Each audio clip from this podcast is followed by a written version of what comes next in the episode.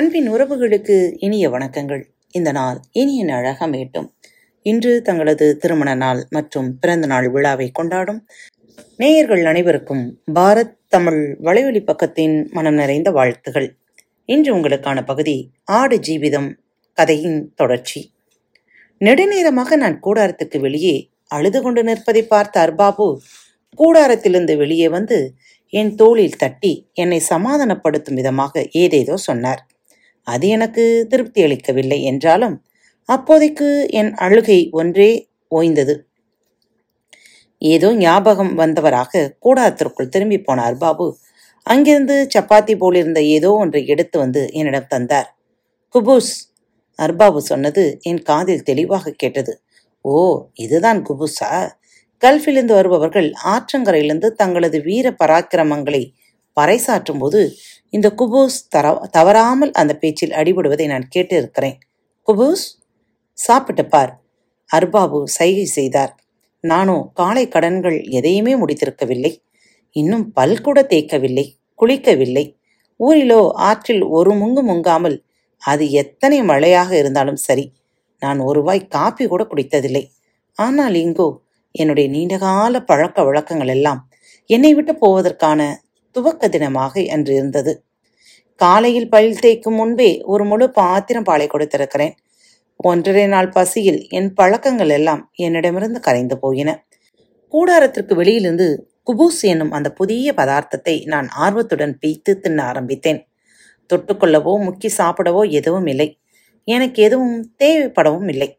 அந்த குபூஸை காலையில் தான் சுட்டெடுத்திருக்க வேண்டும். இளம் சூடும் இனிப்புமாக இருந்தது. அதை ஒவ்வொரு முறை கடிக்கும் போதும் குபூஸ் குபூஸ் என்று என் மனம் உச்சரித்து கொண்டே இருந்தது. நான்கைந்து குபூசுகளை விழுங்கி முடித்த போது அந்த பெயர் என்றென்றைக்குமாக என் மனதில் வயிற்றிலுமாக உறைந்து போனது குபூஸ்.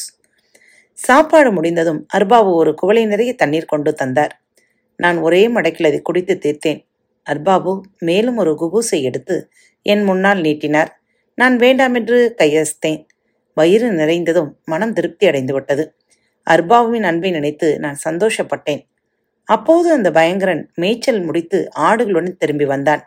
ஆடுகளை எல்லாம் பட்டிக்குள் அடைத்துவிட்டு கூடாரத்தின் முன்னால் வந்து நின்ற அவனிடமும் அர்பாபு சில குபூசுகளை நீட்டினார்.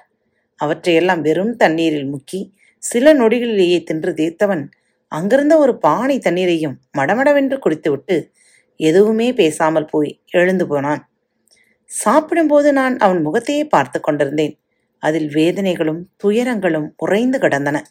ஒரு வாழ்க்கையை மட்டும் என்னால் பார்க்க முடிந்தது. அவன் மறுபடியும் தன் வேலையை தொடர்ந்தான். ஓய்வு ஒளிச்சல் எதுவும் இல்லை. அருபாவு எழுந்து போய் வண்டிக்குள்ளிருந்து ஒரு அரபி உடுப்பையும் ஒரு ஜோடி பூட்ஸையும் கொண்டு வந்து என்னிடம் தந்தார்.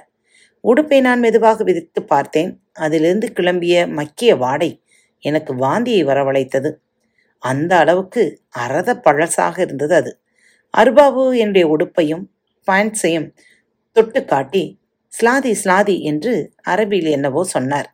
ரெண்டு மூன்று தடவை சொன்ன போதும் தான் அவர் அதையெல்லாம் கலற்றி வைக்கச் சொன்னார் என்று எனக்கு புரிந்தது. நான் மெதுவாக அவற்றை கலட்டிவிட்டு மூச்சை இழுத்து பிடித்தபடியே அந்த புதிய உடுப்பை உடுத்திக் கொண்டேன். ஊரில் வாங்கிய புத்தம் புது தோல் ஷூவை கலற்றிவிட்டு அந்த நாற்றம் பிடித்த பூட்ஸை காலில் போட்டேன். சுயநாற்றத்திற்காக முதல் கட்டம் அது என்று எனக்கு புரிந்தது. இதோ இங்கே மேலும் ஒரு பயங்கரன் உருவாகப் போகிறான். எல்லாம் புரிந்திருந்தும் அர்பாவின் கட்டளை மீற அப்போது எனக்கு தோன்றவில்லை. சற்று நேரத்திற்கு முன்னால் அர்பாவு எனக்கு தந்த அந்த குபூஸின் மீதான நன்றி கடந்தான். அதற்கு காரணமோ என்னவோ? அர்பாவு அந்த பயங்கரனை காட்டி அரபியில் ஏதோ சொன்னார். அதிலிருந்து மசரா என்னும் சொல் மட்டுமே எனக்கு பிடிபட்டது. மசரா என்றால் தண்ணீர் என்று அர்த்தப்படுத்தி கொண்ட நான். ஒரு குடத்தையும் தூக்கி கொண்டு பயங்கரனின் பின்னால் போனேன்.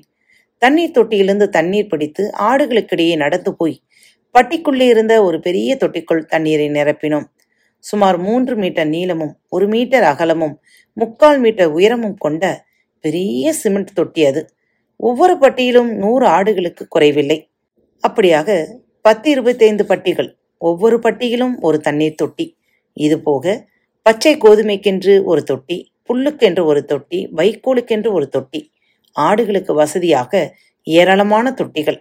முதல் பட்டிக்குள் தண்ணீரை நிரப்பி முடித்ததும் பயங்கரன் இரண்டாவது பட்டியிலிருந்து ஆடுகளை திறந்துவிட அவை துள்ளி குதித்தபடியே ஓடின. அவற்றை பின்தொடர்ந்து ஓடுவதற்கு முன் அந்த பட்டியில் இருந்த தண்ணீர் தொட்டியை என்னிடம் காட்டி ஹிந்தியிலோ அரபியிலோ என்னென்னவோ சொல்லிக் கொண்டு போனான். அதிலிருந்து மாயில் என்னும் சொல் மட்டும் எனக்கு பிடிபட்டது. இப்போது எனக்கு சந்தேகம் வந்தது. மாயில் என்றால் என்ன? குடமா அல்லது தண்ணீரா? அப்படியானால் அர்பாவு சொன்ன மசராவுக்கு என்ன அர்த்தம்? தண்ணீர் என்பது மயிலா மசராவா? எது சரி எப்படியோ இருக்கட்டும். தண்ணீர் நிறைப்பது தானே நம்முடைய வேலை. அதையே செய்வோம். அவன் ஆடுகளை திரும்ப கொண்டு வருவதற்கு முன்னால் நான் அந்த பட்டியலுள்ள தொட்டியில் தண்ணீர் நிரப்பிவிட்டேன் மூன்றாவது நான்காவது தொட்டிகளிலும் அப்படியே தண்ணீரை நிரப்பி வைத்தேன். அது அத்தனை ஒன்றும் எளிதான காரியமில்லை. தண்ணீர் சுமந்து சுமந்து என் கால்கள் சோர்ந்தன. உச்சி வெயில் மண்டையை பிளந்தது தாகம் நாக்கை வரட்டியது. பயங்கரன் அடுத்த பட்டியிலிருந்து ஆடுகளை வெளியே ஓட்டி கொண்டு போக ஆரம்பித்த போது அர்பாபு கூடாரத்திலிருந்து வெளியே வந்தார். பயங்கரனிடம் அரபியில் ஏதோ சொல்ல அவன் எல்லாவற்றுக்கும் தலையசைத்தான். அதன்பின் என்னை நோக்கி வந்த அர்பாபு நீண்ட ஒரு கம்பியை என் கையில் கொடுத்தார். நான் இரு கைகளையும் நீட்டி அதை வாங்கினேன். ஒரு ஆட்டிடையனுக்கு பதவியேற்பு சடங்குதானோ அது? நாங்கள் இருவருமாக சேர்ந்து ஆடுகளை அந்த பரந்த மணலில் பரப்புக்குள் விரட்டினோம். கொஞ்சம் தூரம் தான் நடந்திருப்போம். அதற்குள் அர்பாபு கைதட்டி என்னை மட்டும் திரும்பி வருமாறு அழைத்தார். கூடாரத்திற்குள் நுழைந்த என் கையில் ஏதோ ஒரு பொருளை வைத்தார். நான் அதை அப்படியும் இப்படியுமாக திருப்பி பார்த்தேன். அது ஒரு பைனாக்குலர் என்று என் அறிவுக்கு புலப்பட்டது. அர்பாபு அதை ஏன் என் கையில் தர வேண்டும்? ஒருவேளை ஆடுகள் எங்காவது ஓடிப்போனால் அவற்றை கண்டுபிடிப்பதற்காக இருக்குமோ? என்று நினைத்தபடியே நான் அந்த பைனாக்குலருடன் ஆடுகளை பார்த்து நடக்கத் தொடங்கினேன். சூப் சூப் பைனாக்குலர் வழியாக பார்க்கும்போது என்னை உற்சாகப்படுத்தினார் அர்பாபு எனக்கு ஆர்வம் தாங்கவில்லை. நான் இப்போதுதான் முதன் முதலாக ஒரு பைனாக்குலரை பார்க்கிறேன். அதில் இரண்டு கண்களையும் வைத்து பார்த்தபோது அப்பாடி நான் ஆச்சரியப்பட்டு போனேன். எவ்வளவு தெளிவாக தெரிகிறது? பல கிலோமீட்டர் தூரம் வரை தெளிவாக பார்க்க முடிகிறதே. தூரத்தில் புள்ளியாய் நின்ற ஆடுகளின் கழுத்து ரோமம் கூட தெல்ல தெளிவாக தெரிந்தது. பைனாக்குலரால் அந்த பிரதேசம் முழுவதையும் ஒரு சுற்று சுற்றி பார்த்தேன். எனக்கு சந்தோஷமாக இருந்தது. ஜூப் அர்பாபு கேட்டார். நல்லா இருக்கு என்று நான் தலையசைத்தேன். அர்பாபு என் கையில் இந்த பைனாக்குலரை வாங்கி கூடாரத்திற்கு கொண்டு போய் வைத்தார்.